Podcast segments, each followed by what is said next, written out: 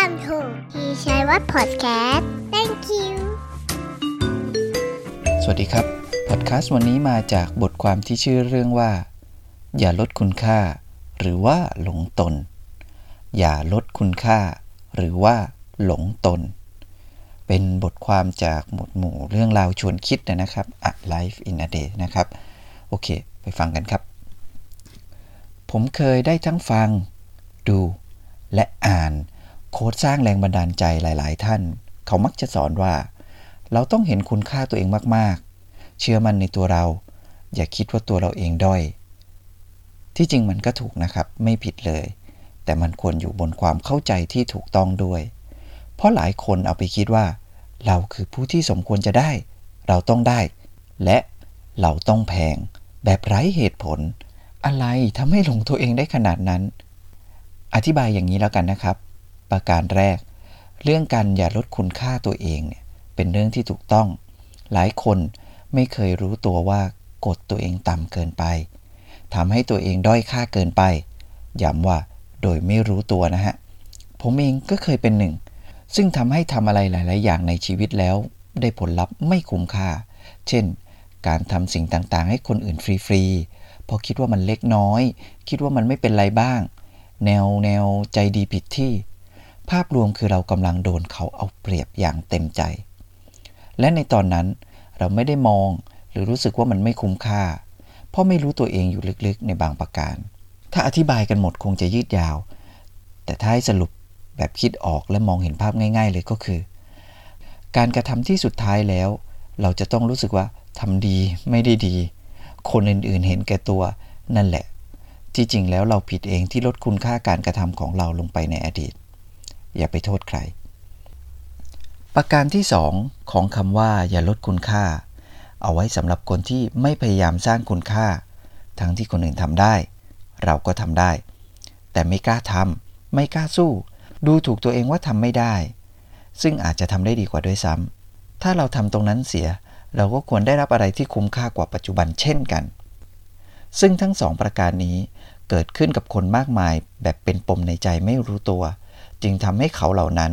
ก้าวหน้ายากสำเร็จยาก นี่กล่าวถึงการที่เราไม่ควรดูถูกตนเอง ลดคุณค่า และเราอาจเก่งกาจกว่าที่เราคิด ถ้าไม่ติดปมติดข้ออ้างต่างๆ นานา และเพราะความไม่รู้ตัวนี่แหละ เมื่อถูกโค้ดสร้างแรงบันดาลใจจี้จุด จึงรู้สึกดี รู้สึกฮึกเหิม และศรัทธาก็ว่ากันไปทว่าหากกลับมาที่ประเด็นเดิม ดังที่บอกไป บางคนถูกกระตุ้นจากโค้ดจากความเชื่อ ซึ่งไม่ได้บอกว่าโค้ดพูดถูกหรือผิด เพราะไม่ได้ไปฟังด้วย แต่มีหลายคนเข้าใจผิด คิดว่ามันจะต้องได้ทันทีก้าวกระโดด หลงว่าคุณค่าตนนั้นสูงส่ง ทีนี้เมื่อรับงานหรือขายอะไร ก็หลงคิดว่าต้องได้มากๆ เท่านั้นเท่านี้เราคู่ควร ลูกค้าก็หันหน้าหนีก็มันแพงไป ลูกค้าเขาไม่ได้ไม่มีทางเลือกนี่ครับ ไม่ใช่ไม่มีการพิจารณาอะไรเลย แทนที่จะขายได้ ได้พัฒนาเลยเท่ากับว่าย่ำอยู่ที่เดิม พอลูกค้าไม่ซื้อ หรือมีมาซื้อบ้าง แน่นอนว่าเป็นไปได้ แต่ว่าลูกค้าน้อย คนใช้บริการน้อย ก็มีความหลงอีกว่า พวกเขาอะพวกลูกค้าเหล่านั้นอะไม่ได้เห็นคุณค่าของเรา หรือสินค้าของเราก็ว่ากันไป ผลลัพธ์มันสะท้อนตัวมันเองในที่สุด และเรื่องทำนองนี้ มันก็ดาบสองคมเสมอ คุณค่า ตีความยาก คุ้มค่าพอตีความได้คำว่าคุณค่าเนี่ย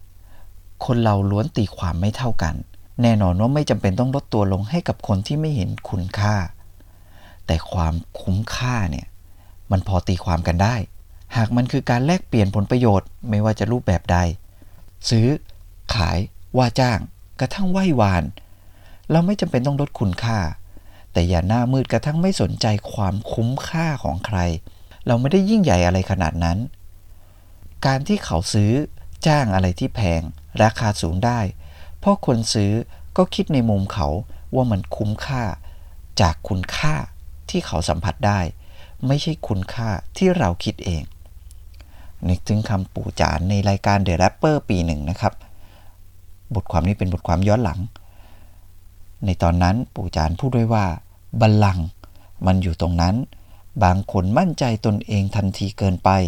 เหมือนนั่งบัลลังก์ที่จริงแล้ว บันไดต่างหากที่ทำให้คนก้าวขึ้นไปอีก บันไดมันไปทีละขั้น สร้างคุณค่าตนเองขึ้นไป แล้ววันหนึ่งก็สูงได้กว่าคนที่หลงนั่งอยู่บนบันลังก์หมายเหตุหรือว่าปอลอนะครับ บทความนี้พยายามเตือนสติผู้ที่ได้รับแรงบันดาลใจบางอย่าง ไม่ว่าจะจากไหน บางทีก็เป็นอะไรที่คล้ายการสะกดถูกสะกดจิตหมู่มา และกำลังหลงกับมันเกินไป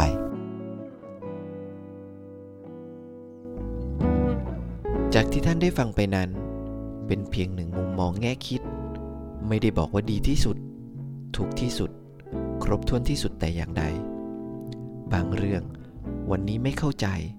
วันหน้าอาจเข้าใจ บางเรื่องวันนี้เข้าใจ วันหน้าอาจไม่ใช่แล้วก็ได้